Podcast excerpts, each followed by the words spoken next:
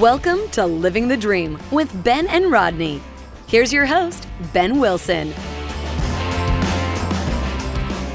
Good morning and welcome to another episode of Living the Dream with Ben and Rodney. I'm your host, Ben Wilson, and my Bulldog Rodney has the day off today because I'm with a special guest, one of the true legends of Kentucky basketball, as we live back on some of the great times of the 1990s. My guest is the number five all time leading scorer at the University of Kentucky.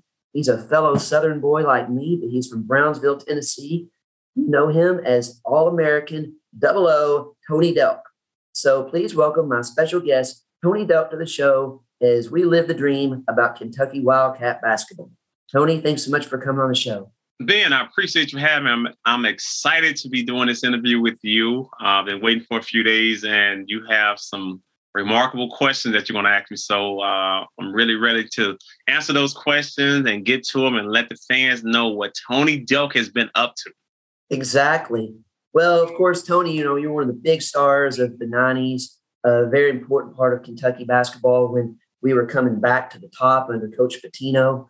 And um, so let's start about but the legend when you became the Brownsville Bomber. You're from the small town of Brownsville, Tennessee. So talk about growing up in a small town in in Brownsville, Tennessee basketball and how you became Mr. Basketball for the state of Tennessee. It was so much fun growing up in in a small town, and even as I live in Kennesaw, Georgia now, I've been in the Atlanta area for about seven or eight years now. It's um, you know, I, I reflect on those times of not really having distractions, understanding that basketball was something that I really enjoyed doing. Um, having older siblings really helped me out. You know, those guys, my brother Ricky, David, and Leslie, you know, they poured and instilled so many great qualities in me and and taught me how to play basketball, gave me a really good foundation. And then just having parents that, you know, allow me to be me. You know, there was never any pressure on me when I stepped on the court as a a middle school, high school player uh, from them. You know, most of the time as, as I mm work in my academy, you know, I see these parents that have seven, eight year old kids, and they're thinking like these kids getting ready for a, uh, you know, getting ready for a, a scholarship. I'm like, listen, we're not even recruiting. They don't even recruit seven, eight year old kids. Let your son or daughter, because I do have boys and girls in my program, but let your son or daughter just enjoy, um, you know, the experience of playing. You know, because it, it changes so much. And what I found out about myself uh, was I was very passionate about the game of basketball. And when you're passionate about it, it goes a long way in life. Mm-hmm. That's right. No, and, and I tell you what, you better be passionate about basketball if you're going to play for Rick Pitino. So, how did you decide to go play basketball at UK? You know what? I think a lot of it was Billy Donovan.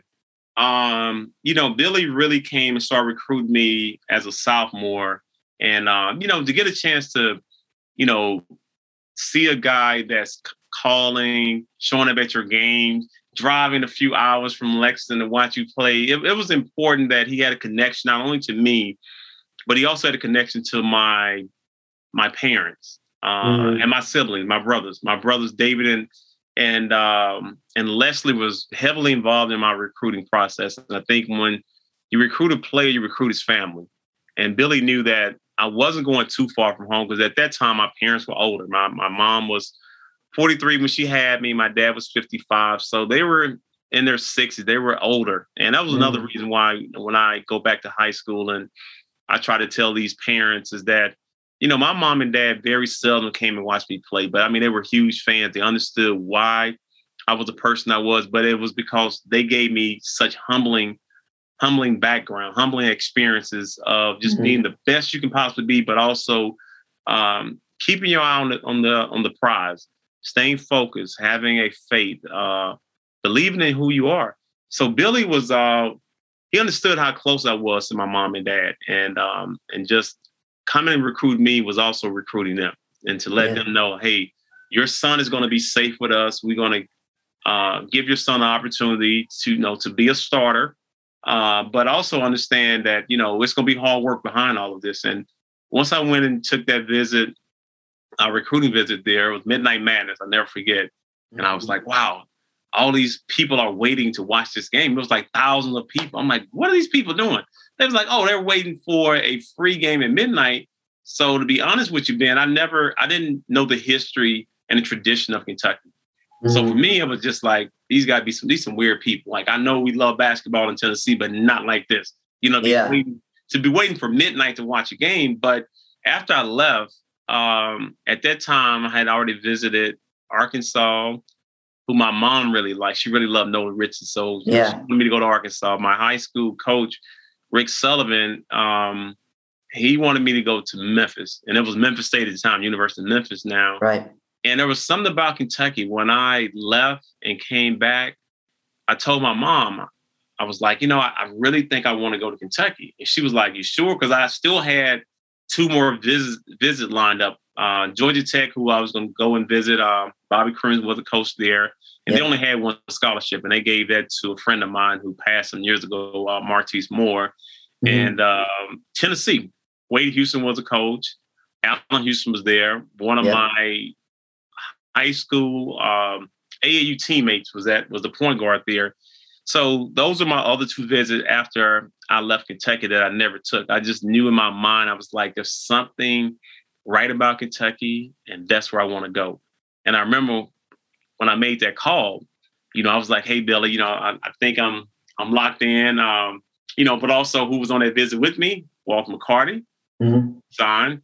Jared Prickett, he mm-hmm. signed. Rodrick Rhodes, who was supposed to be going to Seton Hall. That's right. Just been taking a visit to Kentucky. Like it was like, hey, I'm, I'm, gonna go down there, and you know, I said I'm gonna come down. Coach, you know, coach is a New Yorker, so he was really kind of coming as a favor. Mm-hmm. He didn't think oh, really? So Rodrick Rhodes signed, and then we end up getting uh, Rod- Rodney Dent, who gave us our best recruiting class back in 1992. But yeah. it, it, it was a it was a great time just to to be a Kentucky player, you know, because they had just come off that that loss to uh, to Duke. Mm-hmm. Elite Eight loss, which probably was a you know go down to one of the best NCAA tournament games, and it was just the right time for me. Yeah, no, I know it was a big um, big deal with you guys coming in because Pitino had this class of basically I think four uh, McDonald's All Americans because I know you were McDonald's All American. Uh, Roderick obviously was; he was like number two, the number two ranked guy and McCarty and uh, and Prickett. So it was a big deal. And I remember on the cover of the the Cats' Pause yearbook, it was Mashburn and Pitino, and then you guys. Yeah. On the class. So well, let's talk about that. Um, you know, with uh, with Billy Donovan, I guess he was the the head recruiter at that time because they had a heck of a staff. If you think about it, I mean, you had obviously Pitino, but uh, you had Billy Donovan, you had Herb Sendek. I think Bernadette Locke Mattox was on that staff as the first right. woman uh, coach. And I mean, she was a great player growing up. So wow. it's so talk about um, that transition from going from Tennessee to UK, and you got these Pitino practices. You got Donovan, who's you know a stickler, and I mean, mm-hmm. going to this big campus. That's UK is probably bigger than the whole town of Brownsville. So a lot of adjustment. The expectations of being a Kentucky player. Well, it's a lot you probably could put it. You probably could put our little town in, in Memorial Coliseum. So it, yeah. it was a small town, but you know, I felt like from a a mental standpoint, I was I was always going to be prepared because my brothers, you know, they they beat me up as, as a as a high school player, and they were older. You know, my brothers played NAI basketball at Lambuth College, and so I got a chance to really play against older older men, and so I, I knew when it came down to playing against the guys at my position, older players and players who probably were in a had been in a um, really good strength and conditioning program, you know, I had to get stronger. I knew that mm-hmm. about my my body, which I was okay with that. You know, I think everybody has to transition, but really, I think the toughest the toughest thing for me was, you know, getting in and and the speed of the game, um, learning how to play defense, team defense and individual defense. Because when you come mm-hmm. out of mm-hmm. high school and you're a scorer, uh, scoring is your defense. And I, I would always tell coach, I was like, listen, either you gonna either I'm gonna score or I'm gonna be sitting right next to you because I'm gonna be in foul trouble. And he was like, listen, do what you do, let's score, and, and we'll make sure that all the other guys, you know, they they pick up the slack. But it was different at Kentucky because Mash, mm-hmm. it was his team when I got there. Mm-hmm. So our offense really was, you know, went through him. And mm-hmm. that was different for me because even in AAU, I really had to come along and find my way in, until I finally became the best player on my AAU team. And in high school, I was a man. I, I never took a backseat to anyone. So that was the hardest thing was coming in and knowing that someone else is going to be getting the bulk of the shots and the offense is going to go through him because I came, you know, my two years, my junior, senior, I averaged 37, 38 points. McDonald's All American. So I came in with my own accolades. So I, I really, mm-hmm. as much as Mash was a man, I didn't really watch Kentucky to know how good he was. Now Mash was an unbelievable player. Don't get me wrong, but you mm-hmm. know, I still had a lot of respect for him, but also I knew how knew the work I put in. So I mm-hmm. really was at a point, not at, at a standstill with, with coach about, you know, office going through Mash, but I, I, knew if I had to do it for a second season, it wasn't going to work for me. I, I just yeah. myself staying if, you know, if Masters there another year, like, and I'm, I'm trying to make it to that next level. But I knew what I had. I knew I, I was, I could score with, with anyone in the country. Um, I became a much better defender. So I knew how to play the game. And then I wasn't going to say, well, you know what, it's okay to come in. No, I'm not waiting, you know, because my time is my time.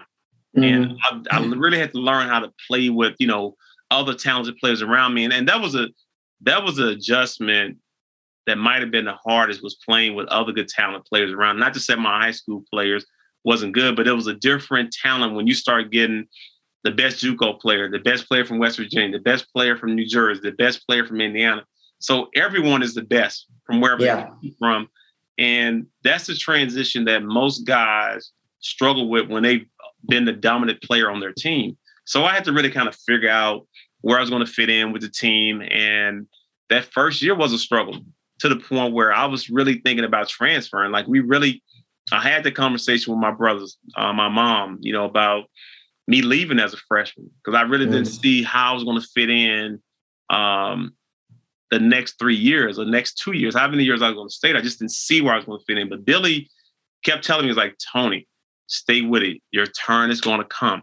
Keep working hard." So even when I wasn't playing, Billy and I would go to the gym, we work on my game, and, and I was still learning the collegiate game as well. Mm-hmm. But he really was the reason why I ended up staying there. You know, along with you know, my mom telling me I, I, can't come back home. She was like, "You made that decision." She was like, uh, "No, you're not coming back here. But I mean, of course, she would have embraced me if I'd have came back mm-hmm. home. But you know, it really was me maturing and growing up. Because yeah. when things come easy, is you always you always think it's going to be that way. So I had to deal with the adversity of, of you know getting some DNPs, you know, during the course of the season, playing four or five minutes here, not playing, you know, during a stretch of time, getting in and making one or two mistakes, missing a couple shots and coming out. So it was kind of like, you know, as a 18 year old kid, where do I fit in? Do this coach really like me? You know, you start questioning, you know, your game. I had to question my game. Is my game, is my game good enough to be on this level? But I knew all the work I put in. I'm like, no, I know I believe in me. It's gonna come. So yeah. I knew at some point in time, you know, I was gonna turn that corner. And uh, after the Final Four run in '93, um, I didn't go home. I just stayed there, and I was like, I'm gonna stay here go to summer school and work on my game. And that's what I did. Yeah. You know, it's interesting that you were saying that you didn't know where your when your time would come because if you look at that roster, I think Mashburn announced uh, before the season started he was going to go to the NBA. And of course, I when he announced that, I nearly cried because I'm like, no, you got to stay. You got to stay. But um, you know, the starting lineup you had there, you had Travis Ford at point guard. So obviously he's not playing your position. Uh, you had Dale Brown, who was a, a, good player, good defender, but he was a senior that year. Right. So you had Jeff Brassow. I mean, he was a shooting guard, but kind of a small forward. We'll talk a little more about him. But then you had Junior Braddy. I guess Brassow and Junior Braddy were your competition for minutes on that team. Well, and but also when Brown was out, I, I, think Dale was still competition. Like to me, yeah. he was competition because he played my position. Although Travis, he was a starter though. yeah, oh, you know, but you know, even as a starter, I you know, I mean, I came I came to start. I didn't just come to be, you know, Dale Brown's backup. You know, I didn't yeah. come to be Junior Braddy's backup. I mean, if, if, that was the case, why would I ever go to Kentucky? Like I'm the I'm one of the top players in the country, and I could have mm. gone anywhere and have been a starter. You know what I'm saying? So it was almost to the selling point of you're going to get 20, 25 minutes. You know, that's what I was expecting when I got there. Oh wow. Yeah. So if you don't tell, think about this, Ben. If you don't tell me that, why would I go as one of the top mm. players in the country? just like all these other top kids are coming out now. Yeah. Why would I go and and and be a backup to anyone? Does that yeah. it don't think about it, it don't even make sense. You know what I'm saying? And especially when I was not a fan of Kentucky. I was a fan of Memphis growing up, Memphis State, mm-hmm. which is University of Memphis. Mm-hmm. Um, and that was my favorite team growing up. Because even when I took a visit to Memphis as a recruit, Penny Hardaway was my um, he was my host. Mm-hmm. So I had a chance to play with Penny, and also, you know, like I said, going to Tennessee would have been me play, playing with Lamarcus Golden, who was Penny's first cousin, who was my AAU backcourt mate. Um, so it really that's what I, you know, I, I, I reflect on him. Like Dale was a tough defender, tough player, and he made it tough for me. Don't get me wrong. Dale taught me a lot about basketball, just how to use screens, uh, taught me how to become mm. a, a, better defender. But when you think about you recruiting top players, any top player you see that's being recruited right now, he's not being recruited to sit behind anyone. Trust well, that's true. Because if yeah. that had to come up, if, if that conversation had came up, oh yeah, you're gonna be a backup to Dale Brown. I'm not coming to Kentucky, period. There is no, I don't care who the coach is, what assistant coach. I am not coming. If you tell me I'm going to be- play backup and I know there's 15 to 20 other teams that when I step on yeah. campus, I'm going to be a starter. Yeah, that's interesting though, because I guess I'm kind of old school on it because I, I was like, you know, in the 80s, I remember like Kenny Walker and some of the guys who came in and at least they knew they were going to back up for maybe one year and then uh, or more likely than not, but still get a lot of minutes and then start. But you're exactly right. Now with, with Calipari's guys, I mean, those guys expect to start. No, they're not. Man, yeah. those guys, those guys are not sitting on the bench. You, you telling me you bringing in a top 10 player. Yeah. And oh, by the way, you went to sit behind a guy like if this guy was so good, why are you still here? You know what I'm saying? I'm like, so yeah. why are you bringing me here? You can't just you can't just really hold a, a player hostage with his talent to wait. Now, I mean, it's just different. It's different now than it was then because mm. you can do it. You can't do that now. You can't no. be the number three or number four player, number five player in the country set behind anyone. And I, and I know it was different because Rodrick really didn't have anyone to push him at his position. I mm. did have someone to push me in my position. That was Dale Brown. So Rod kind of, when he made the, the commitment, he's coming, it was almost like he was giving he was given a, a, the starting spot, but mm-hmm. I wasn't given the starting spot. So yeah, as we saw how how great he was in the beginning, is that the confidence was in him. Oh, we're gonna play you right away. Oh, oh, by the way, Tony, you have to wait your turn or you have to play behind someone. And that, and that's another reason Ben why I wasn't happy, you know, yeah. and maybe I wanted to leave because I, I felt like I was not told the truth about my playing my playing time when I arrived on campus. And yeah. whether I got to beat somebody out or not, you just got to be honest. And, hey, we have this guy right here, and he's going to be the starter. Uh, are you okay with playing behind him? And I'd have been like, no, I'm not. You know, and I had never seen Dale, nothing against Dale or anything. Dale turned out to help help me out a lot, but it was nothing against him. I felt like my talent was good enough to play as a starter. Because if that's the case, think about this, Ben, is in those after those my freshman season, I led us in, I led us in scoring the next three years. That's so right. In one year, you telling me that I got better in one year? Come on, stop it. You know. Well, I was going to transition into into that sophomore year because you mentioned the summer you worked a lot and improved your game. And sophomore year, you're leading scorer for Kentucky, 16.6 points a game. So let's talk about that adjustment from the freshman year to the, so- the sophomore year. That 94 team, it wasn't a Final Four team, but there were a lot of very exciting moments. You had the 31 point comeback against LSU. Mm-hmm. Um, you had the uh, big runs against um, Arizona in the uh, Maui Classic, Classic. tip in, we'll talk about. but um, talk about that adjustment because you did. You went from being, you know, a guy, a role player, to being one of the stars in the league right. sophomore. And, and just in just a few months, man. Just think think about what we are saying. That happened in just a few months you see, I'm still upset about that. You know what I'm saying? Like right, right yeah. to this now, I'm, I'm okay with it. Just messing with you. No, well, you got that, a few more shots to open up, and Mashburn left. Yeah, I, I couldn't wait for Mash to lead. To be honest with you. Oh, no. you know, the, the one thing I, I, know is so funny that you know everyone was like, "Yeah, we want to stay." I'm like, "No, I want to leave so I can get me some more shots." It, it, yeah. it takes me back to my high school's um, my high school year, my sophomore season, when I was the only sophomore, and I played. There was four seniors that were starting. So in my mm-hmm. mind, I'm like, man, when these seniors leave, guess what can happen? There's more shots for me. And not to say that I was a selfish person, but I enjoy shooting and I enjoy scoring. So you play a shooting guard position. Exactly. I played it for a reason. That's my that's my position. So when Mash left as a uh, as a junior, I was like, man, that's gonna be 15 to 20 more shots. Why can't I get 75% of them shots? yeah. But to be honest with you, you know, that, that team was uh, you know, we were really coming to our own. I think everyone, you know, like myself and Roderick, you know, it was our second season, really, you know, getting acclimated and, and understanding the, the, collegiate game uh, better. Mm-hmm. Um, and that that team was good. That team was a team that um, you look back at it, we played hard. We didn't have like the superstar player like Mash. You know, I was a really good player uh, that season, but you know, other guys were really kind of finding their roles and how they can help out. And, and, you know, so we ended up, you know, we had a, you know, we had some really good games, some really good times. And you knew we were going to be an NCAA tournament team. You know, that was, you know, that mm-hmm. was without a doubt. Um, but I'll tell you what really hurt us that year was losing Rodney Dent early. Yeah, uh, I was getting ready to ask about that. Yeah, yeah. I, I really do think if Rodney doesn't get hurt, we are a Final Four team. Because if you look at the Final Four, um, I want to say three of those teams we had beaten mm-hmm. during the course of that season, and not having you know our stretch five that was a rim protector. You know, he had a nice little mid range game. He dunked everything around the basket. Mm-hmm. Um, you know, that really set us back because then you had to you had to go to Andre Riddick, and Riddick was more of a defender. You know, Rodney mm-hmm. gave us you know he gave us offense and defense. And if he ever, if, once he would get it foul trouble, then Dre would come in and Dre's our rim protector.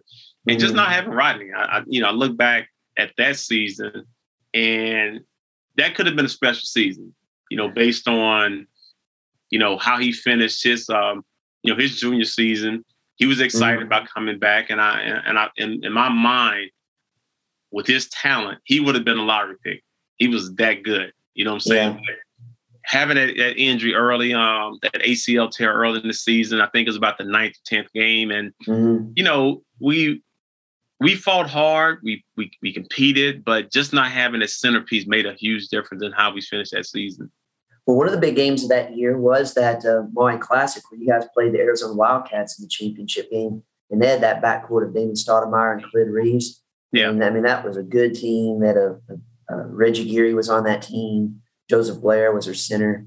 Mm-hmm. And I mean, that was such a back and forth game. But um, I mean, at the end, you had the Jeff Brassow tip yes. win the game. I remember watching that with my grandparents. I mean, I hopped off the couch. It was amazing.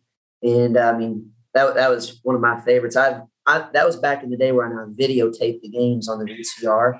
I still have a lot of VCR tapes and stuff. And so I took it to school and I played it like in one of my classes for like three or four times. I was so right. excited about it. Yeah, it, it, but, it was um, it, it, was one of those moments where, you know, playing against like say Khalid Reeves and Damon Stoudamire, who's a good friend of mine, and just knowing those guys were they were tough. They were tough offensive players. And I had to guard one the first half, had to guard the other one the second half because I became one of our better defenders. You know, after yeah. not playing and as a sophomore, as a freshman, um, you know, he always made me guard the best players, which I think gave me you know, gave me a career pass just being a scorer. You know, he made me one of the first, like, you know, he was like, you're going to be a two way player, you know, mm-hmm. being able to guard and, you know, being able to guard, but also being able to score. And it, it, takes a lot of energy to do that. You know, you have to be in phenomenal shape, which, you know, when I look at, when I look back at practices, woo, I mean, three hour practice, practices, you know, we were in phenomenal shape as players. You know, the best shape I've ever, ever been in, my life was playing for uh, Coach Pitino. But that '94 season was a was a season, you know, to remember just from you know Rodney getting hurt, the tip in, um, you know, coming back from 31 points down, which was still to this day, I'm like, I've watched that game and I still don't know how we came back. You know, um, yeah but you know, just establishing, you know, who I was, just getting back into, you know, the game that I had before I got to Kentucky, being a scorer, you know, being a a player that you can rely on, being consistent. I, I when you're a good scorer, it's really can you be consistent with that? Can I can a coach go to go to sleep at night knowing, okay, I know exactly what Tony Delk is going to give me. And that's kind of, I always want a coach to be at ease about my talent and what I would do when I step on the court and just being, being in the moment.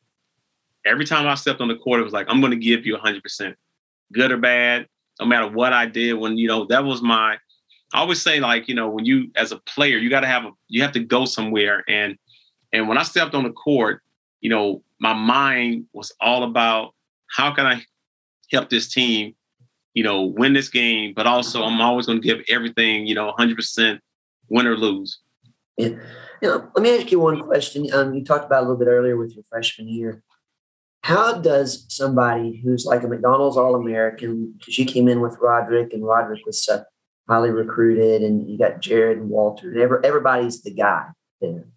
How do you get a team to mesh together? Because I mean, you look at the Kentucky teams now. When uh, Calipari brings in all these guys. He's got to get them to mesh, and we'll get into it with the '96 team. But how does that work? Because you've got to have some ego put aside, I would think, but you've got to have your your goal for the common good. I mean, it's yeah. it's not an easy process. It's not. You know, to be honest with you, gosh, when you have so much talent, is getting guys to buy in and you know sacrifice. Like we all had to sacrifice something. Mm-hmm. Uh, myself, my scoring, um, you know, my ability to be aggressive. Like, like I felt like that was taken away as a freshman because, you know, the team was centered around mash, and I really mm-hmm. couldn't get into my own because even if I started scoring, it was like, oh well, we got to take out a game. We don't want you to take some of these shots that Mash might be taking, and it was like, but you brought me here to do what? You know what I'm saying? Like, just yeah. explain to me what my role is and and it's, and it's hard because you're 18 years old and you've always done something extremely well. And that's the reason why I was recruited. I wasn't recruited to come in, like I said earlier. I wasn't recruited to come in and be a backup. I wasn't recruited to come in and be a, a, a facilitator. You know, I came in doing what I what I done well. You recruited me as a scorer. You don't oh, bring a, a 37, 38 point high school score in and tell them, okay, now I want you to be a point guard. I want you to be a passer or you can't, you got to be this role player. You brought me in as a scorer because that's what everyone else recruited me as a scorer. Yeah. They, didn't, they didn't recruit me as, okay, Tony, you want to come in, we need you to average 10, 12 assists per game. No, we want you to come in and do what you've done the last two years of your high school career. And when you see when you hear that, then it makes the game easy because now, but but I'm glad I was able to be a guy that learn how to play without the ball in my hand because mm. you do it for when you done it pretty much your whole high school career. Now, what Coach Pitino gave me, he gave me, you know, something else to add to my game. He gave mm. me just more versatility. So I, I, give him so much credit um, for allowing me to be able to play without the ball, but also he put the ball in my hand when the time was right for the for the ball to be in my hand. And um, you know, I had to learn how to use screens and wait for um, be patient. Let my big come down and get me on the pin down on the stagger screen. So I learned how to read screens and uh, come off curls and be able to shoot the ball. So he really added more to my game. You know, where I was a I can take you off the bounce. I didn't I didn't need a pick and roll. I knew how to score. Um, you know, with my man in front of me, getting to the second level and being able, still being able to score. So he actually really helped my game. Uh, he brought my game uh, a lot more than when I first got there. What was it like playing with Travis Ford? Because from a, a fan's perspective, he seemed like he was, I mean, very good floor general. Um, yeah. I know, I kind of know, he, I mean, he grew up as a coach's son. Right. So his dad was a coach and did a lot of tournaments and stuff like that. I mean, knockdown shooter. Um, he really benefited from Mashburn because he could nail that open three, but it seemed oh, yeah. like he would be a guy that would be a good leader on that team. Uh, what was it like playing with Travis? It was fun. Travis was a he was a good teammate. You know, like I said, uh, I always knew we we called him Little T, so I always knew mm-hmm. he was gonna be uh, he was gonna be a, a coach somewhere. You know, whether it was high school or college, and you know he's done extremely well as a coach, but was a good teammate.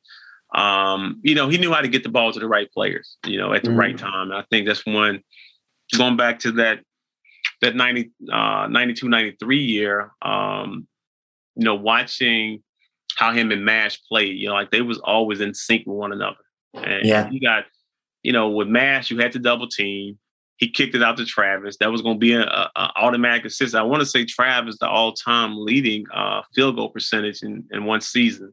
Yeah, he shot fifty percent from three yeah, that year. Unbelievable. Unbelievable. I can this right now. He shot a lot of open shots too. he sure did. He sure did. Hey, it, it, was like playing horse with no one in front of you. He, he got those looks. I was like, man, I would have been getting those looks, you know. But but you know, also you still have to knock those shots down. So Trav, he worked extremely hard on shooting. He was a great foul shooter, um, but just knew who and where to get the ball to at yeah. the right time. You know, so Trav was a really good lead. I enjoyed playing with Travis. Well, and talking about you know getting the ball to the people at the right time, I'll never forget that 31 point comeback against LSU because I came back from a tournament and so I saw the game and we were like we were like down. I mean, we weren't down 31 yet, but we were down 20. And I'm like, man, this, what is going on here? And of course, LSU is a tough place to play mm-hmm. down there.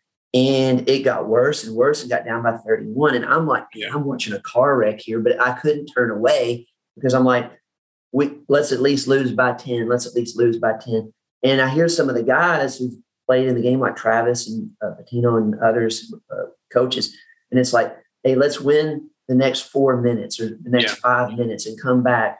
And it was everybody contributing. I mean, you were nailing threes. Chris Harrison off the bench was nailing threes. Walter McCarty had a huge game. Brassow was nailing threes. It was it was just an amazing, amazing game. So talk a little bit about that amazing comeback. Well, I'm gonna tell you, you know, to, to get down that many points, uh, you have to be a bad team. yeah. Well, Ronnie Henderson was red hot in that game. Ronnie Henderson, I think Clarence sees those, those guys couldn't miss a shot. Yeah. It was just like, I mean, just hand in a hand in their face. It was just they two guys. It was just they was on point. They just was hot.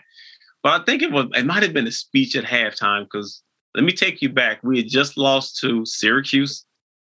We just lost to Arkansas. So this would have been our third loss mm. in a row. And I remember coach telling us at halftime, he said, listen, or even doing, it might have been during the game. He said, this is going to be the worst effing day of your life tomorrow. Meaning, yeah. He said, so listen, I'm going to tell you this right now. Tony, you might want to transfer back to Memphis. Walter, Indiana, Jared Prickett, West Virginia, Roger Rose, Seton Hall. He said, because when we get back to Lexington, he said, you guys are not going, you guys have not witnessed a practice like you're going to have the next day. So we kind of gather each other like, listen, man, let's get this, keep this thing respectable. Let's get this thing under 20. You know what I'm saying? Yeah. So 20 was the mark. And if we'd have lost by 20, being down by 30 on the road, you know, Mardi Gras, come on. I mean, that's that, that would have been a win for us. But we had just lost two games in a row. So that third game, I had never lost three games in a row uh, in college. So when we started making a run, like I said, we were still playing good defense. We just started making getting turnovers. They were still scoring, but we were scoring threes and they were scoring twos. And mm. then Jeff Brassow, he came, you know, he was he got hot. Uh, Chris Harrison, who hadn't played in probably a few, probably all season, he was coming in just whenever I wasn't playing, he was getting those minutes. But you know, just still was a really good shooter you know, and mm-hmm. you can't, you really can't replace shooting, especially when you're down. Uh, you need guys that can have confidence, guys that can knock that three ball down. And that's what we did. We just slowly walked them down and, you know, we got it to within 10 and we still had so much time. I'm like, man, we still got a chance maybe, you know, to at least get this to five. And, you know, we were just thinking about how can we make coach happy? I, didn't, I didn't think about winning the game.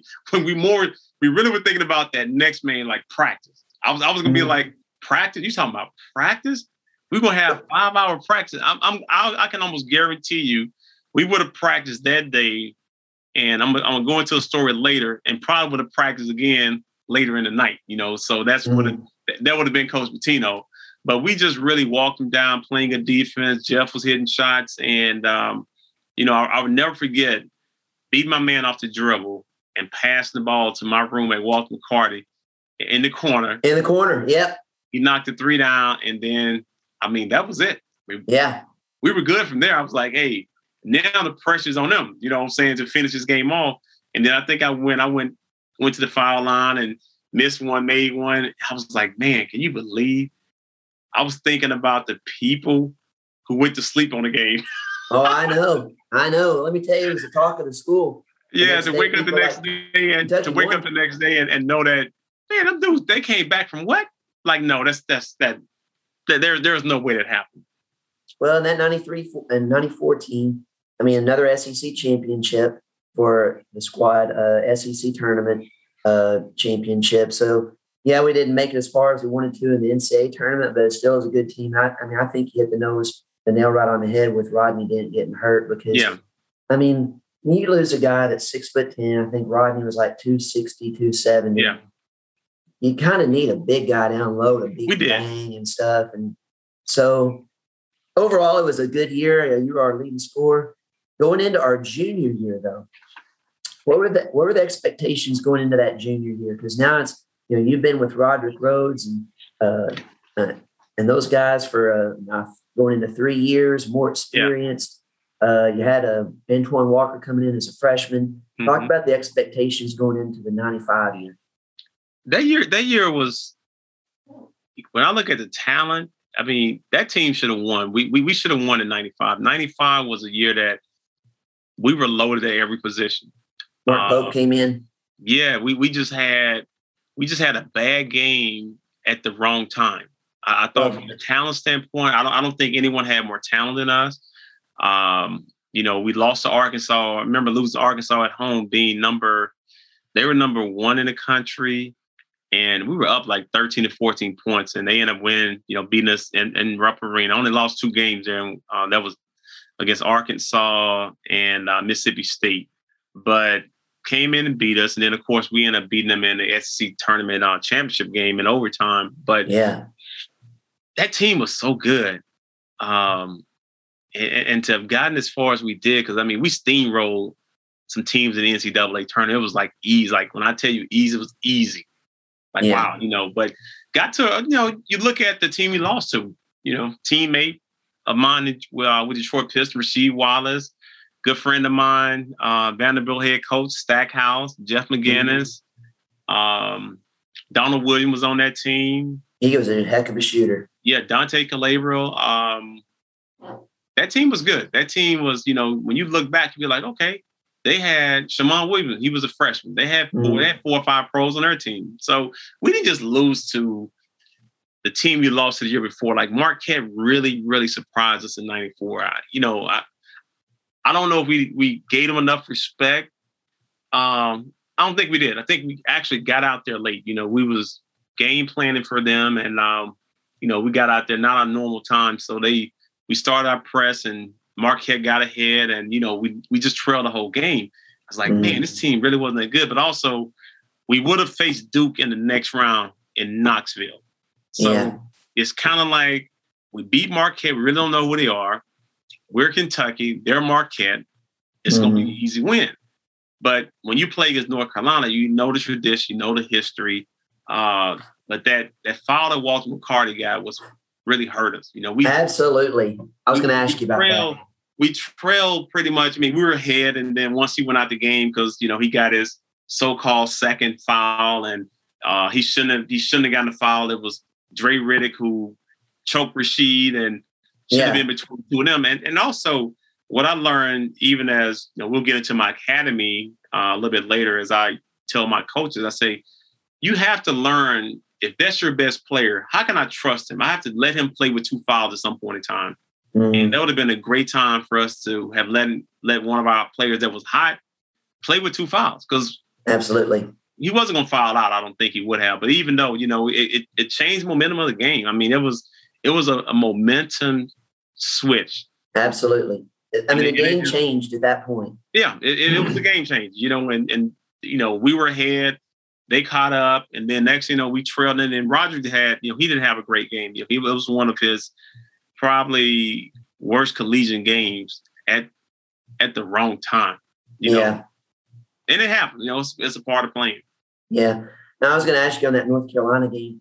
The thing that was so frustrating about the call on Walter McCarty is the officials went back and looked at the replay, and they still got it wrong.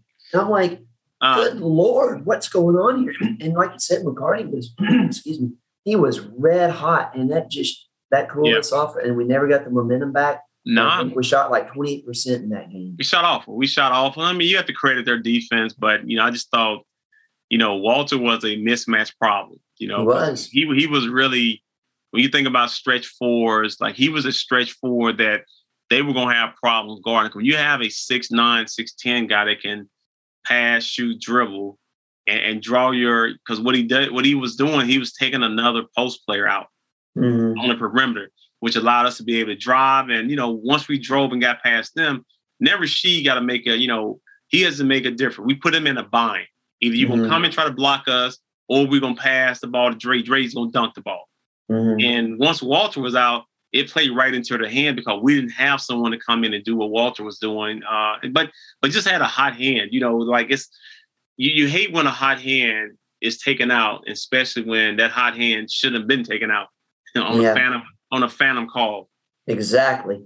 Well, let's talk about a game that was we came out on the winning end, and that's that uh, SEC championship game against Arkansas in overtime. That was a wild one, and another one where we got down a lot, and then we made this great comeback, and you know you were hitting shots, and Shepard.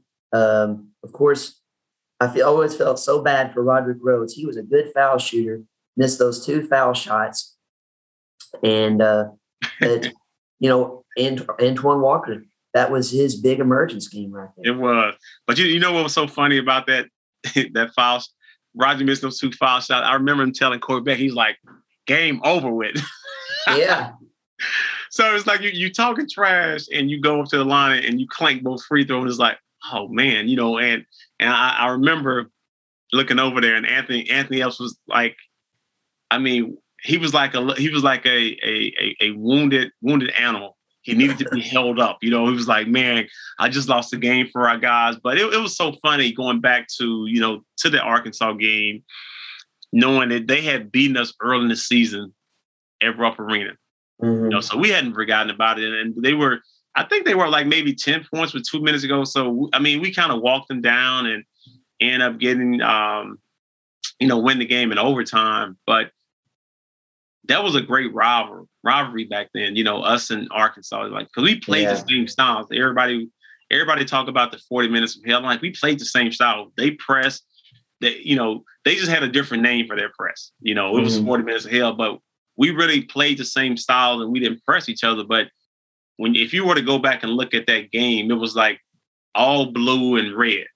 Mm-hmm. And it's and but it, it, was a game for, for the ages. You know, for the SEC championship game, the two two of the best team in the country are playing against each other, and of course, someone had to lose. And you know, just seeing, you know, where they were at, and and watching the '95 Final Four, knowing that we should have been there. You know, that that's yeah, that's always the toughest thing to to watch is teams that you feel like you're better than and teams that make it to the final four that you have beaten. Yeah. That's how we felt when we saw those teams in the Final Four in '95. Yeah, those Arkansas rivalries back then, when you had Big Nasty Corliss Williamson and Scotty Thurman, I mean, they were good heels, especially Corliss yeah. Williamson. And I kind of miss those kind of rivalries because I don't think you have it in college basketball the intensity like you do right. back then when you have guys around three, four years. And of course, Richardson was uh, a fine coach too.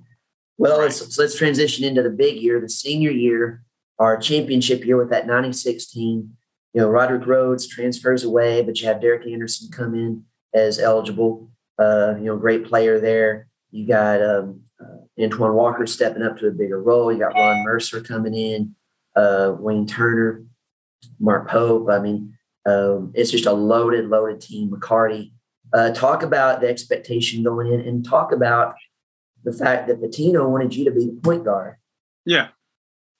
Which which I was okay with. I think to start the 95 96 season, um, I mean, the expectation where it was to win it. You know, we wasn't thinking mm-hmm. about, okay, we're going to finish, you know, get to the final four. Like I, the final four wasn't going to be satisfying for me. It wasn't going to be the satisfaction that I needed to, to move on in, in my in my basketball career because I knew mm-hmm. what we had coming back. I knew how close we were in 95. And I'm just like, we added some really good pieces. You know, you can add a Derek Anderson and Ron Mercer to the mix now.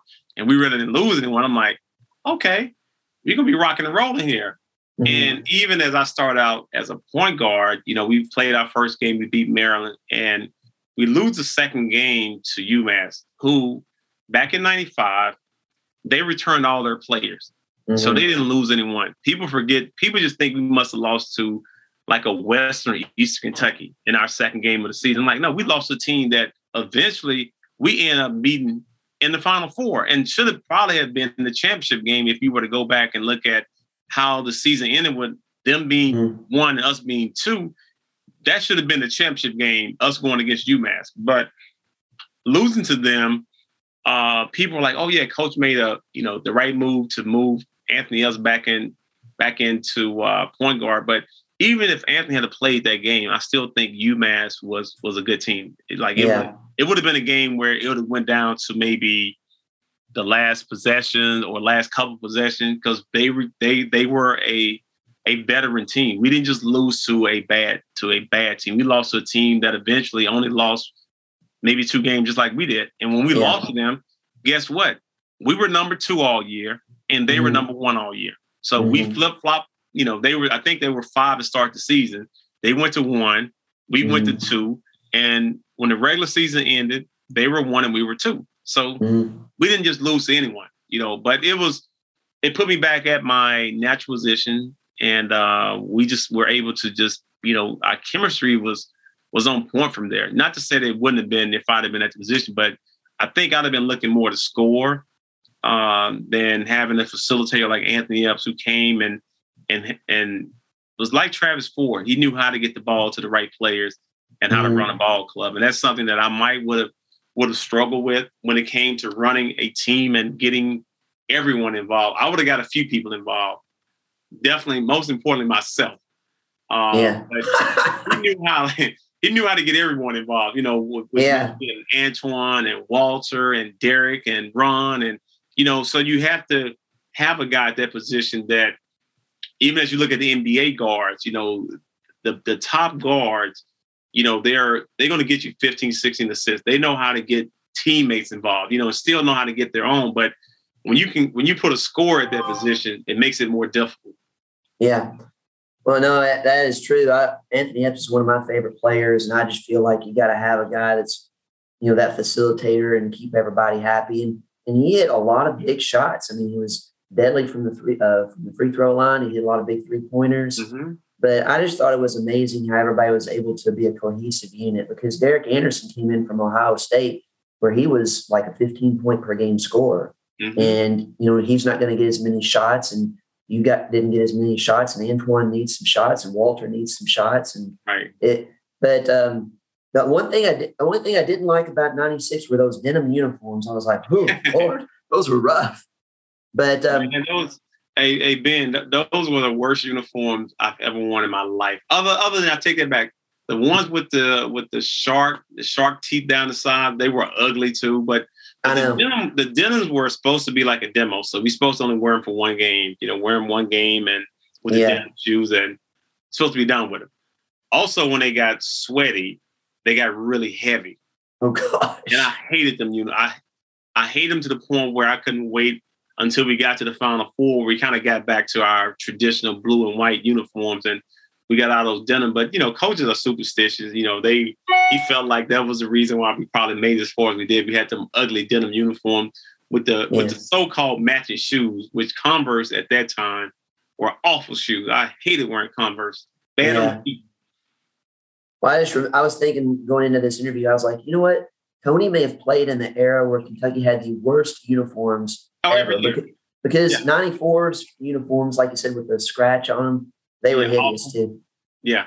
So yeah. well, let's talk about that run in the in-state tournament because I mean, you guys beat uh, Wake Forest team with Tim Duncan and beat them like a drum. Yeah. I mean, I, I thought the defense was fantastic with Walter and Antoine in that game. I mean, um, you beat Utah with Keith Van Horn um, pretty handily in the Sweet 16. Um, that great game against UMass. I mean, just talk about that run because it was it was magical. I think during that time you had every team had a really good big, and what we did, we had a game plan for every big. we trapped big on big. Normally, you send a smaller guy, which most big can see over myself or six four, six five.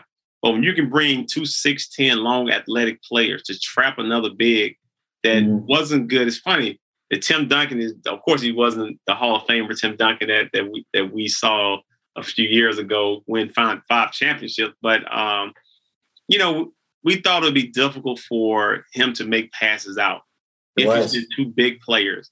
Uh, mm-hmm. Uh, and we did that for most of our guys. So it was kind of like a game plan that Coach Pitino had in his back pocket that we use against um, offensive bigs on the low block. And we just kind of took off the passing angles that we thought that they were that they would be able to see. And it was from to the corner, strong side corner, strong side wing, and top of the key. So we made them take a longer, a cross court pass if it was available, but it was going to be a tough pass for them to make because most guys at that time wasn't as skilled as the players are now to be able to dribble out of the post and then make a play for a teammate. So mm. it, it, it, was a perfect time to double uh, big on big to make it difficult for those guys to pass out. Yeah. Well, so talk about going into that championship game because you know we're playing Syracuse, another traditional uh, powerhouse, but they've never won a championship. And of course, Kentucky's looking for their first championship in 19 or in 18 years. Talk about going into that game. We were just ready. I, I think you know we had played. I faced Syracuse. That was my third time playing Syracuse. Played them at the Carrier Dome. They came to Rupp Arena, which was probably one of the.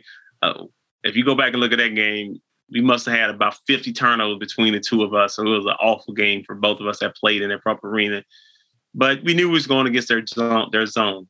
And you have to get in the gaps, you have to move the zone, you have to dribble penetrate, be ready to shoot, knock down shots. And we knew all those things um, would play in our favor because we had good shooters.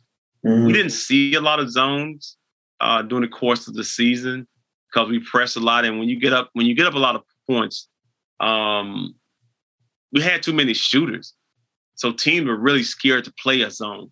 But mm-hmm. Syracuse, it was a primary uh, primary defense, and we knew that's what we were going to be facing.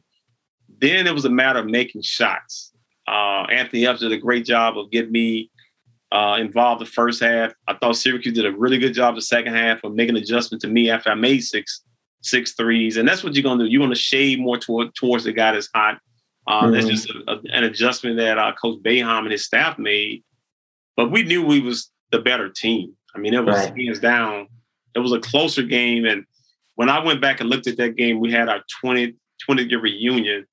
It wasn't a great game by us. You know, it was a game you look back and be like, we missed layup, we missed easy mid range shots, uh, too many turnovers. Um, you know, it, it was just a lot of mistakes for a team that was that was as as solid as we as we were. We mm-hmm. just didn't look crisp as we had looked in so many other games. You know what I'm saying? It was like, dang, you know, this is the mighty Kentucky team that that just barely beat the Syracuse team that had one pro, John Wallace. Yeah. Well, I, it was an amazing game. I mean, I agree with you. It was one of those. It was like probably it was probably the worst tournament game that we had that whole series yeah, of '96. But but it was like you know what? Sometimes it's not pretty. You just got to find a way to win. And and we did. Like you were hot, and Ron Mercer got hot and the second half, and he hits those jumpers at the elbow, and um, we found a way to get it done we, we call that Ben. We call that that that that's the Tennessee connection. Tennessee connection. That's yes. right, because he's from Nashville. Right. So you end the UK career on a high note. At that time, you were the number four lead scorer at UK, but you're number five right now. And I guess you're going to stay number five forever because no one's going to stay around long enough to, to yeah. beat that. But just talk about your experience of being, um, you know, you're a, a big time star at UK and all the the adulation you get from the fans and stuff. Just talk about you know the the Kentucky fans and what it's like to be a, a big star at Kentucky and and try to be a normal college student. Yeah, you know, it, it was the best experience I had. Um, you know, and I'm I'm so happy I didn't leave Kentucky. Um, you know, to be able to win a championship, get my name in the rafters, play with so many uh, great players, uh, a great coach, the best fans in the world.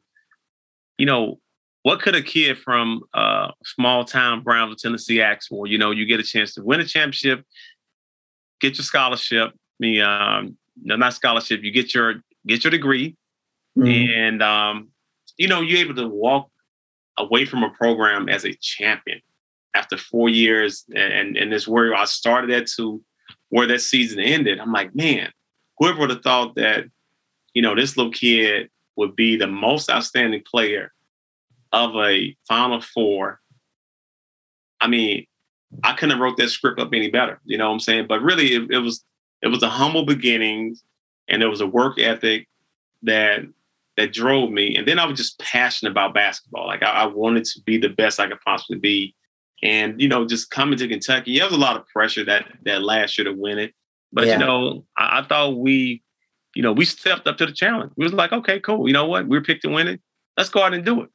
But we had to sacrifice, and you know, no one, no one really knows all those hard practices that we had. You know, and I was mentioning earlier about I remember beating Georgia at Rupp Arena by, by maybe ten to twelve points. It was a Saturday night.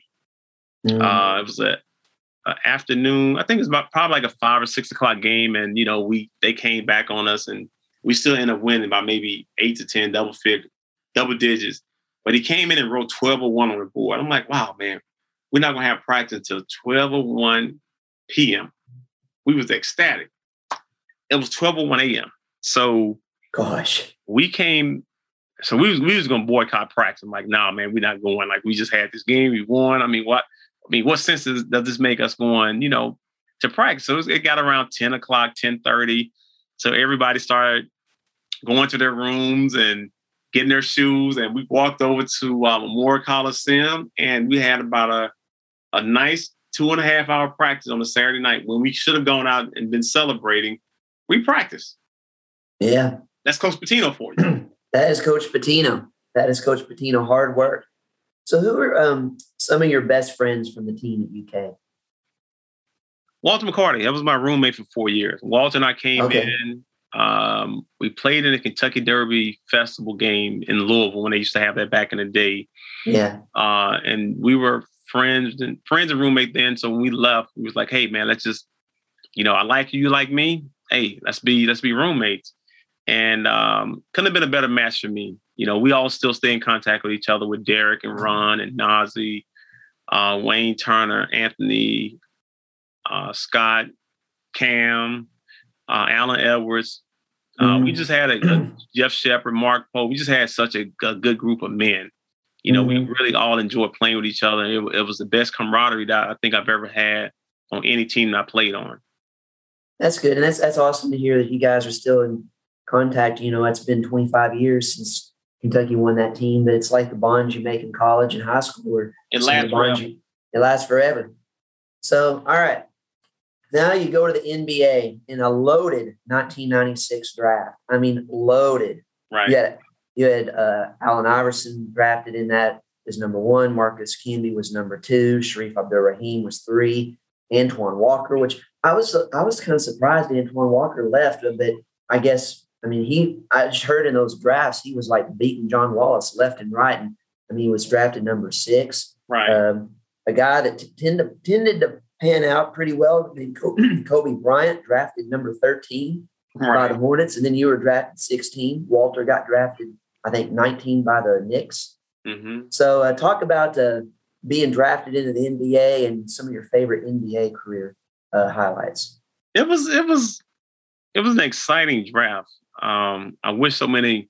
I wish all those young those underclassmen come out. I'd have been a lottery pick. You know, you didn't have the the Kobe Bryants, the Kerry Kittles, the Stephon Marbury, uh, Ray Allen was Ray, in there. Ray Allen, Shareef, who was a freshman, Antoine was a sophomore. I mean, all these young players coming out. I'm like, man, y'all took y'all took some of my shine away. I should have been like a top five draft pick, but it was okay. You know, you look back at that draft and it was, you know, in history, I think it was the best draft. You know, mm-hmm. maybe I'm a little biased, but you look at you have NBA champions, you have Hall of Fame, you have MVPs. Um, you know, you you look at one of my former teammates, Steve Nash, who's coaching Brooklyn Nets.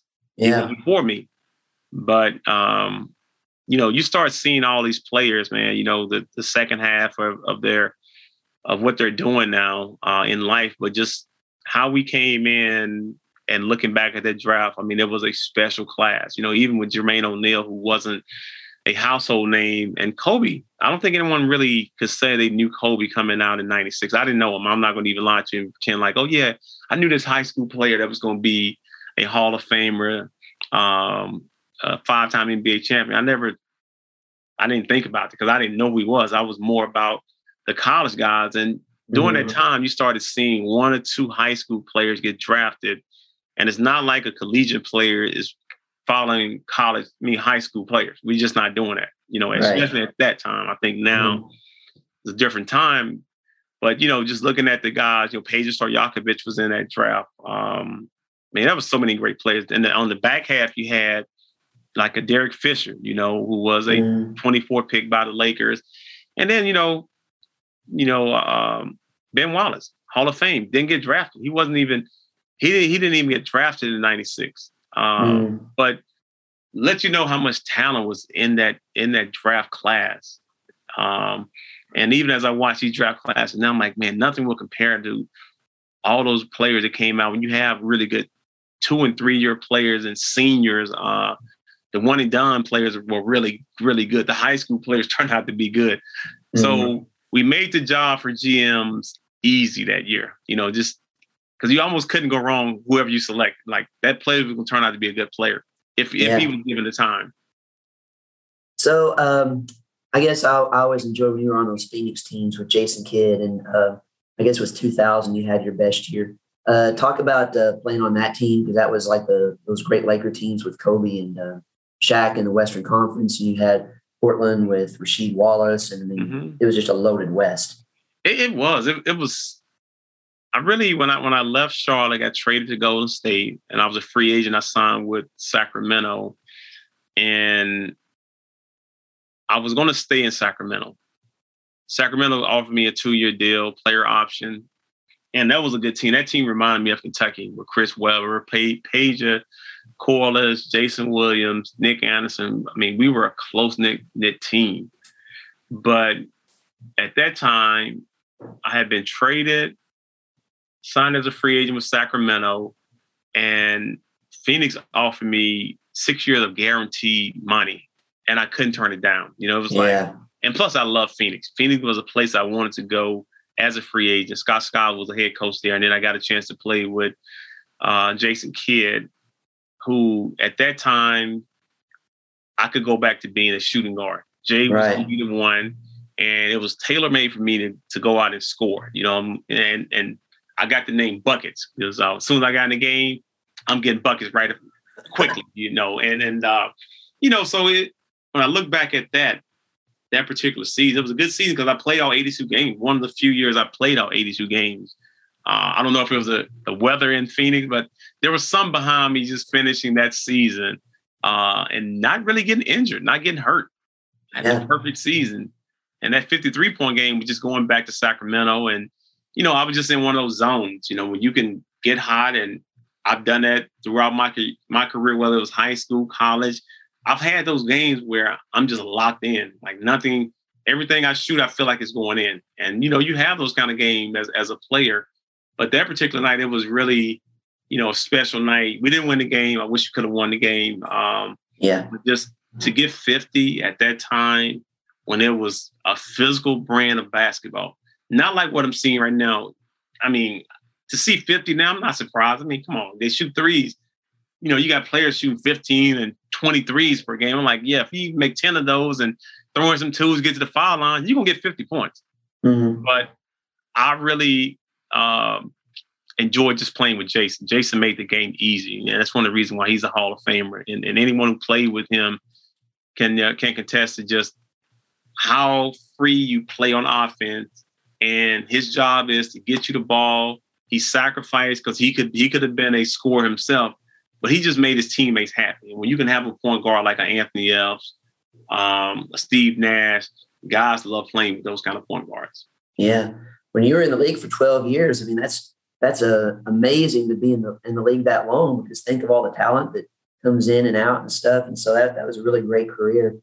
Now, one thing though, you've been a big success after playing ball and you transition into you're on Calipari's staff for a little while. Now I listened to a, I listened to a podcast where you I forgot your co-host Dean and Derek Anderson were on, and you were talking about you know player, former alumni getting involved, and you talked about your time on Calipari staff, and I thought it was very interesting how the restrictions were and stuff.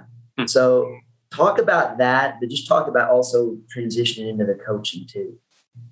Well, the coaching really started when I went to Puerto Rico. I went to Puerto Rico as a player, not knowing I was going to leave as a coach because I went down because I still was going to play professional basketball after I got done with um, my last NBA season with Detroit Pistons. You know, I still had had that bug, and I'm like, I'm still still can play. Um, might not be NBA caliber anymore, but uh, went to Puerto Rico, played a few games there, and the owner of the team, when he fired the coach, and I was just getting ready to leave and go, I had a deal maybe overseas. He was like, "Hey, why don't you help me? Excuse me, why don't you help me coach the team?" I'm like, I really don't know anything about coaching, you know, but it kind of I was intrigued by it. I was like, okay, maybe it's something I might can do down the road. And so I remembered a lot of the sets that I would run and plays for uh, for other teammates, and just started putting those plays in. So coaching, mm-hmm. Coaching, I we just, we had a game plan. We started coaching and putting plays in, and having defensive sets, knowing the personnel, and before you knew it, uh, we were coaches. He was a head coach. I was assistant coach. I gave him all the sets, and you know he wanted he he wanted to be the head man, and I didn't mind. I didn't mind you know, knowing my role. But long story short, we ended up that year getting to the Puerto Rican Puerto Rican finals and losing uh, on the road by three points, game seven on the road by three. Wow. And that kind of got me into coaching. I went mm-hmm. back and did that one more summer. And then uh, Coach Cal got hired by UK. And he was really good friends with one of my former coaches, Mike Woodson. And I remember going to Mike and say, hey, you don't want to stay, you know, continue to keep coaching. And I knew he had a relationship with Coach Cal. Met with Coach Cal he ended up, um, you know, hiring myself and uh, Scott Padgett. That's know, right. Yeah, yeah. he just brought us in, and you know, we really couldn't coach because he already had he already had hired uh, the guys that he brought from Memphis. But I remember going there, and I still was, you know, still playing basketball. And I remember uh, Sandy Bell telling me she was like, "Well, you know, it's a violation." She said, "You really can't, as a as a support staff, you can't play with the players because that's considered coaching the players. I'm thinking to myself, like, what? I'm just playing to stay in shape. I'm not really out here because I don't even I ain't know them guys like that. You know, I just got in there. I didn't recruit them, you know, so I didn't I wasn't actually out there coaching them. But you know, NCAA has some funny rules and, and some some different regulation that they have on, you know, just as, as a government body, basically and just understanding uh, my role and what I was able to do, you know, and just help the guys. Um, you know, I really wasn't in the role of really being a an assistant coach or player development guy because I, I was restricted from doing both of those. So when yeah. I left Kentucky um, and finally went to New Mexico State, then I then I was really an assistant coach. I really could game plan. I could get out there individual, do some player development. Um, so I if I had stayed in Kentucky a little bit longer, you know, some of those guys would have left. I definitely would have just went, went right into being on coach's staff. And who knows, I probably would have been a head coach at a major university if I'd have stayed, if I'd have stuck with it. Yeah. So how did you transition into broadcasting and working with the SEC network? It was always something that I wanted to do.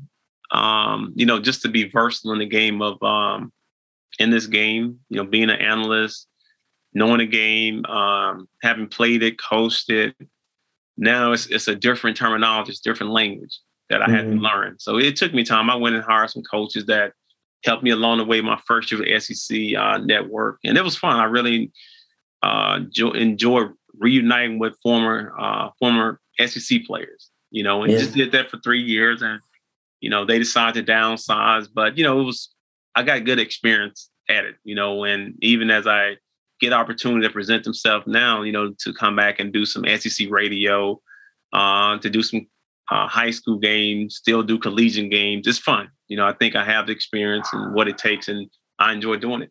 Yeah. So, well, now, of course, you're into the Tony Delk Basketball Academy. And I saw that on Instagram. I was like, wow, that's really cool because I mean, Derek has been doing that. But I like to hear those kind of stories because you guys have the experience, but you're working with kids who may not have those opportunities and you're helping them to be good basketball players but also mentors and um, you know hopefully helping their basketball career uh, move onward and upward. So talk about how you started that and some of the things you guys are doing now.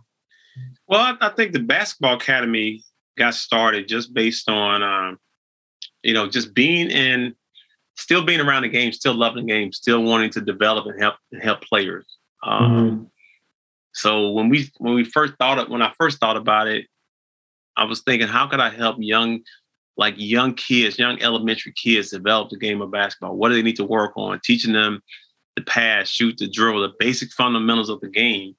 And I thought that kids were missing that. You know, you you you see a you see a Steph Curry, you see a LeBron James, you see these finished products, but you don't know where they where they had to start at. You know what it takes. You know, just to practicing three or four hours a day, listening to your coach. As I stated earlier, being passionate about it. you can't have your parents can't have more passion about what you do than you do, mm-hmm. and, and just being focused and disciplined. Kids struggle with being disciplined. You know, eating right, uh, doing what a coach tells you to do, not when a coach is watching you. Are you disciplined when a coach turns his back and when a coach goes to his office? Are you going to do what the coach told you? Are you going to work hard? Are you going to give the extra time? Uh, are you going to come early, stay late? Mm. All those things are, are, are what makes players who they are. You know, being a, a NBA player, but parents who haven't played, kids only know what they know, and parents if they don't teach them that, they only know okay, hey, they only know shortcuts. They only know we need to practice an hour a day. Oh, it's okay to miss practice. No, it's mm-hmm. not okay to miss practice. Not okay to miss practice. It's not okay to not do individual training if you are serious about playing basketball. If you're not serious, you're going to have fun. Okay. But when you start playing AAU basketball, it's competitive. The coaches want to win. Mm-hmm. The kids might want to have fun. Those mm-hmm. coaches that I have hired and, and brought on and have done a phenomenal job with helping my program go, my girls and boys, is they want to win games. Parents don't understand, well, when you pay your money, well, the ninth and tenth players supposed to no, they don't supposed to play. Is that if it's a game where we're up four or five points and your son or daughter hadn't played, your son or daughter probably won't get in the game. So it's, it's it's a tough conversation to have with parents, but also you have to be honest with them and let them know where my program and where my coaches are at, and my coaches and, and I are, are on the same page. Yeah. How many how many students do you have in the academy? We probably have about 120. We have. Oh wow, that's that's a lot. Yeah, we have 11 AAU teams. I have uh, five five girls and six boys, range from third to eighth grade. So no high school teams, um, elementary, middle school. And the reason why I wanted to focus on them is just really to, you know, teach them and give them a really good foundation on what it takes to be really good. And hopefully they stay in the program, you know, for the next four or five years. And I want to see my teams grow until a team that was a young third or fourth grade team to as they get to maybe seventh or eighth grade, I'm like, wow, you know, I've seen the improvement. That's what it takes. You know, those those kids were committed, and and also giving giving the the, the kids stability. Like I want to have yeah. a program where you know kids and parents gonna leave. Uh, we, we can't keep everyone, which is which I'm fine with. You know, but also, you know, being a director is that we might not bring you back. We might not like your you might, might not like your kids' game. You might not like you how you interact with the parents. so it's going to be our choice as well. Like parents always think like, yeah, when the season ends, we're not coming back. I'm like, well, it's our it's our choice whether we want to bring you back or not. Yeah, it works both ways. Well, I tell you what, dealing with the parents has got to be interesting at times because sometimes people think their kid is going to be the next Steph Curry or the next Tony yeah. Delk, and, and they're not. They're delusional, which which is okay. I mean, hey, you, you come across delusional people in life yeah, and, and I come across them every day. I'm like, but but also here here's something else I know, Ben, is that when it comes to basketball and knowledge of the game, and I'm not perfect, I don't know everything in basketball, but I can't come down to your level. There's different levels of, of knowledge. Mm-hmm. So if I mm-hmm. come down to your level, then you're gonna win. You know, so I kind of keep it a little bit higher. So mm-hmm. even if we have these conversations, I'm like, okay, cool, you know, but I'm gonna give you a different scenario so you can understand that okay, we talking about coaching. What about your kid not running back on defense? Your kid constantly turn the ball over. Your kid can only go one direction. Your kid mm-hmm. miss all these shots. Your kid miss free throws. Your kid miss layups. Do you want to talk about basketball? You still want you do you still want to have this conversation? about mm-hmm. coaching. I said, what coach do you know? Phil Jackson, Larry Brown, Rick Popovich. What coach can go out there and score for your son? Yeah. None of us. We can only give you a game plan, and your job is try to execute that game plan. Calipari experienced that this year with our, our Kentucky Wildcats team. Oh, yeah. But, you know, you have teams that might be missing a player or two.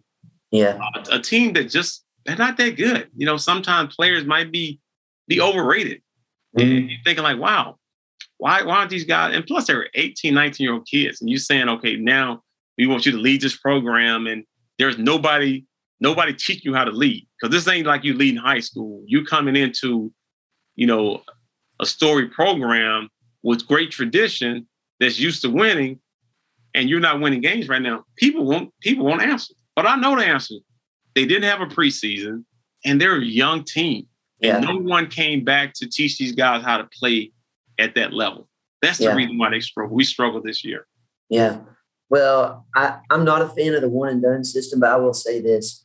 It's amazing that Coach Calipari has not had more losing teams because of the fact that you're bringing a whole new crew together, making them uh, a team. The expectations of the Kentucky fans is to win right away.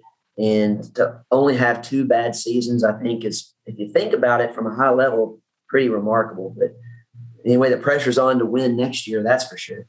Well, I, I, think coach will be retooled. He'll be he'll be focused. He'll be ready. And and they, and I can tell you this right now, them recruits better be ready. Yes, um, he gonna be he will be on the vengeance, but also just his staff. You know, just changing your staff around, bringing some new life and some new excitement. You know that that also helps too. You know, nothing against you know the guys that left Joel and, and Tony Barbee is that you know you bringing in some guys that you know the expectation is going to be higher this this season. So those yeah. guys got to know that okay, hey, we, we had that that bad season last year, which usually in most cases get somebody's fired, get somebody fired. Mm-hmm. When you have a season like that, a couple coaches gonna get fired, or you know we go in a different direction. Uh, something gonna happen. So a little shakeup to me is never bad. You know, it's yeah. always gonna be something that players have to be prepared uh, prepared for but also understand, okay, what the expectation is when you come to this university. Yep. All right. Just a couple more questions and uh, I'll let you go. The thing about it is when I start talking basketball, I can just go on and on, but we got to keep it under control here. All right. If you're picking your all time UK team, and you can pick up to 12 guys, so you can have your starters, you can have your reserves coming off the bench and two extra guys if you want, who are you going to pick? I'm, I'm, going. I'm going with the the greats first. I'm going with. Um, Got to go with Jack Givens. Yeah. Um, Kenny Skywalker. Mm-hmm. Dan Issel can't leave him out. Absolutely.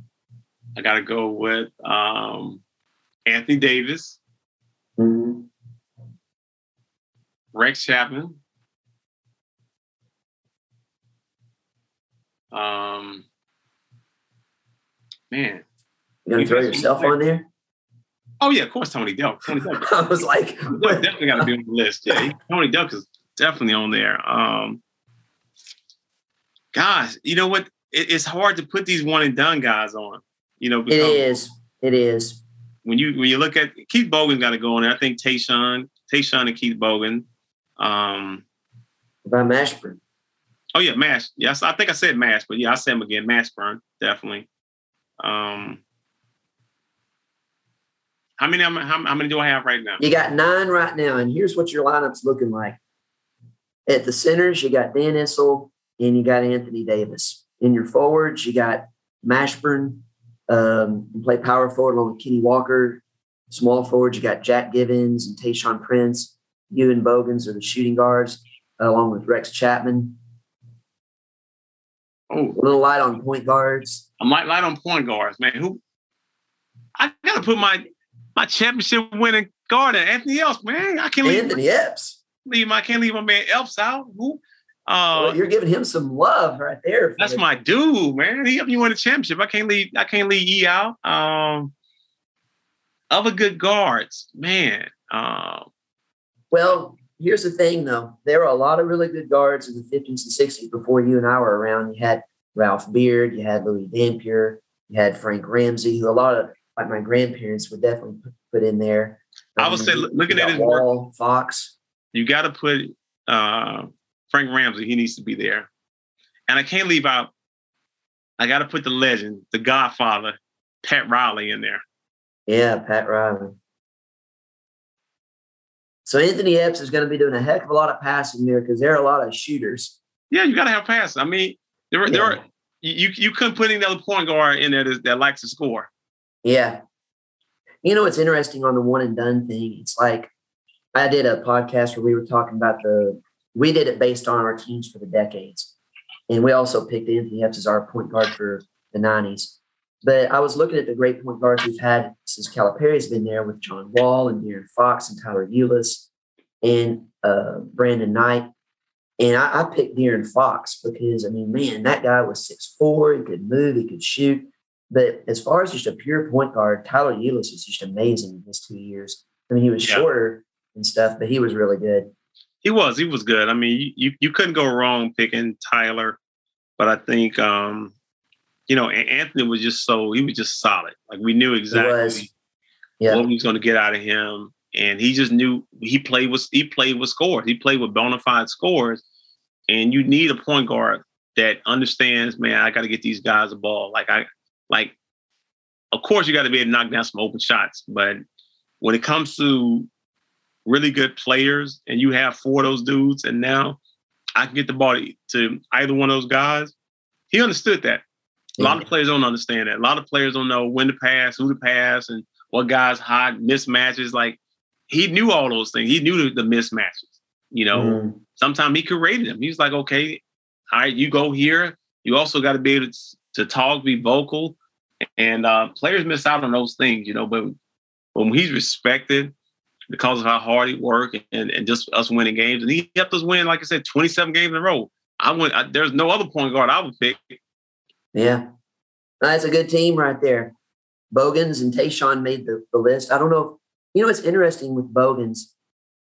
It doesn't seem like he should be the number four scorer at Kentucky. I agree. Because, I mean, it just doesn't seem like it. But because he had a down year as, as, a junior. And I mm-hmm. really don't think I think of Bogans as a good player. I don't think of him as a Tony Delk. I, I do. You know what? I, you know, but he's solid. He was if, solid. If I could remove, like, if, you know, if he's the one player that if he wasn't there, I would be fine. But you know, he had a solid career because even if even when I go back to my freshman season, if I had a really played played, um, of course I would have had more points. Um, right.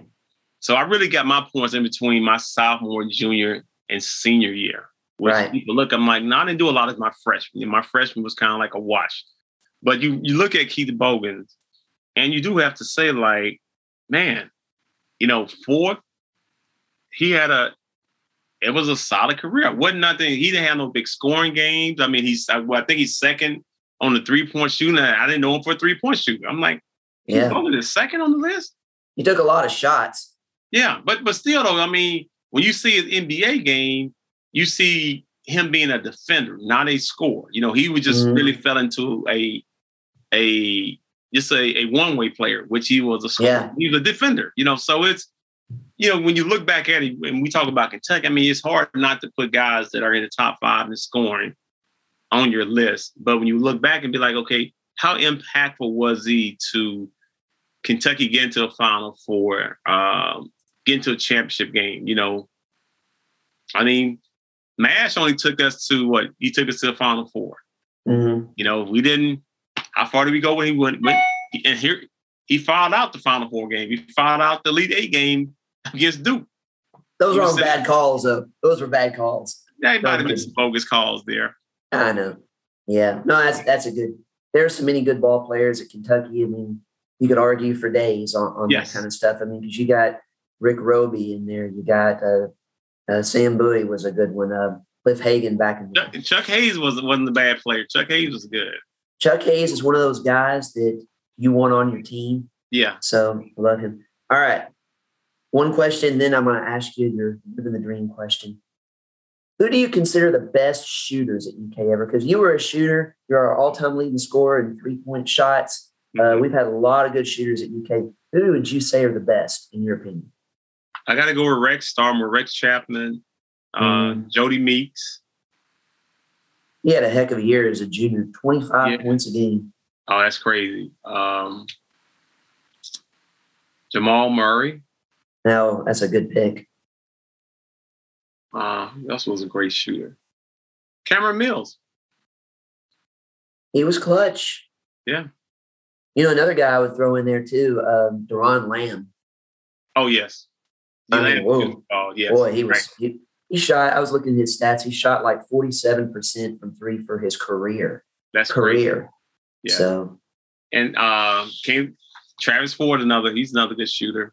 Yeah. Uh, I don't know past. I'm trying to think who else in the 90s was a knockdown shooter. Uh, yeah, that, that's. I mean, that's that's my list. I I think so. That's that's my list too. All right, final question. Our show is called Living the Dream, and playing at University of Kentucky and, and being a star basketball player to me is a living the dream experience. But you've also done a lot of things outside of basketball, like with your academy and mm-hmm. other foundations that are kind of living the dream work too. So, why was playing at UK a living the dream experience for Tony Delk, and how are you living the dream today? Living the dream because I, I get to be I I got to be a part of history. Having my name in a rafter with so many greats was something I never thought about. Mm-hmm. And I can remember the first time walking in Rupp Arena and seeing like Walker, Issel, Givens, Bowie, so many greats. I'm like, man, how do you get up there? And when you're young and you're 18, you don't think about you got to put in all that work to get up there. And it's like, man, what? How did? How am I going to be up there someday? But just the timing, having the right teammates, um, understanding what may be good, and and being able to do it, and most importantly, staying healthy. Like I was yeah. healthy my whole collegiate career to be able to play in so many games, um, you know, and not really miss games because a lot of what happens to players and uh, that takes away from greatness is injuries. Mm-hmm. And uh, I was definitely blessed to have help throughout my um, UK days, which led me, you know, to having an NBA career and led me on to, you know, being an entrepreneur, um, getting into different ventures that help my family, help my friends. So I always want to be in a position um, to help people.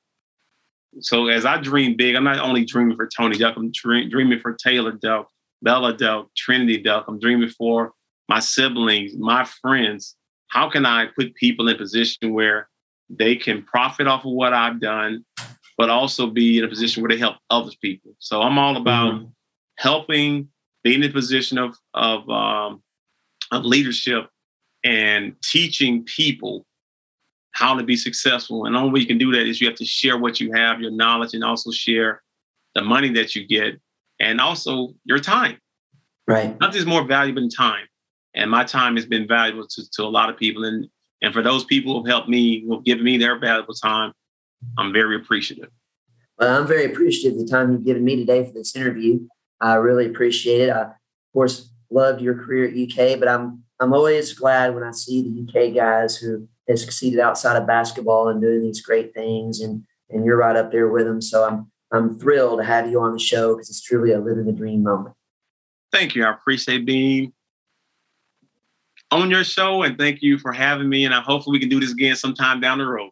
Yeah, well, I'll definitely have you back on. So, folks, we've been living the dream with Tony Delk, one of the all-time greats at University of Kentucky basketball. And he has been very generous with his time talking about his career at UK, but also what he's doing with the Tony Delk Basketball Academy and his great overall life. And he's an overall great guy. As like I was telling him before the show, you know, I, I grew up in Paducah and I posted about the fact that Tony was going to be on the show. And some of my friends were, were college classmates with Tony. And they're like, he was such a nice guy. And they're looking forward to the interview. So uh, just thrilled to have him on the show. So, folks, we have ended another episode of Living the Dream with Ben and Rodney. I'm your host, Ben Wilson, and hope you enjoy the show. And we'll see you guys next time. Have a great day.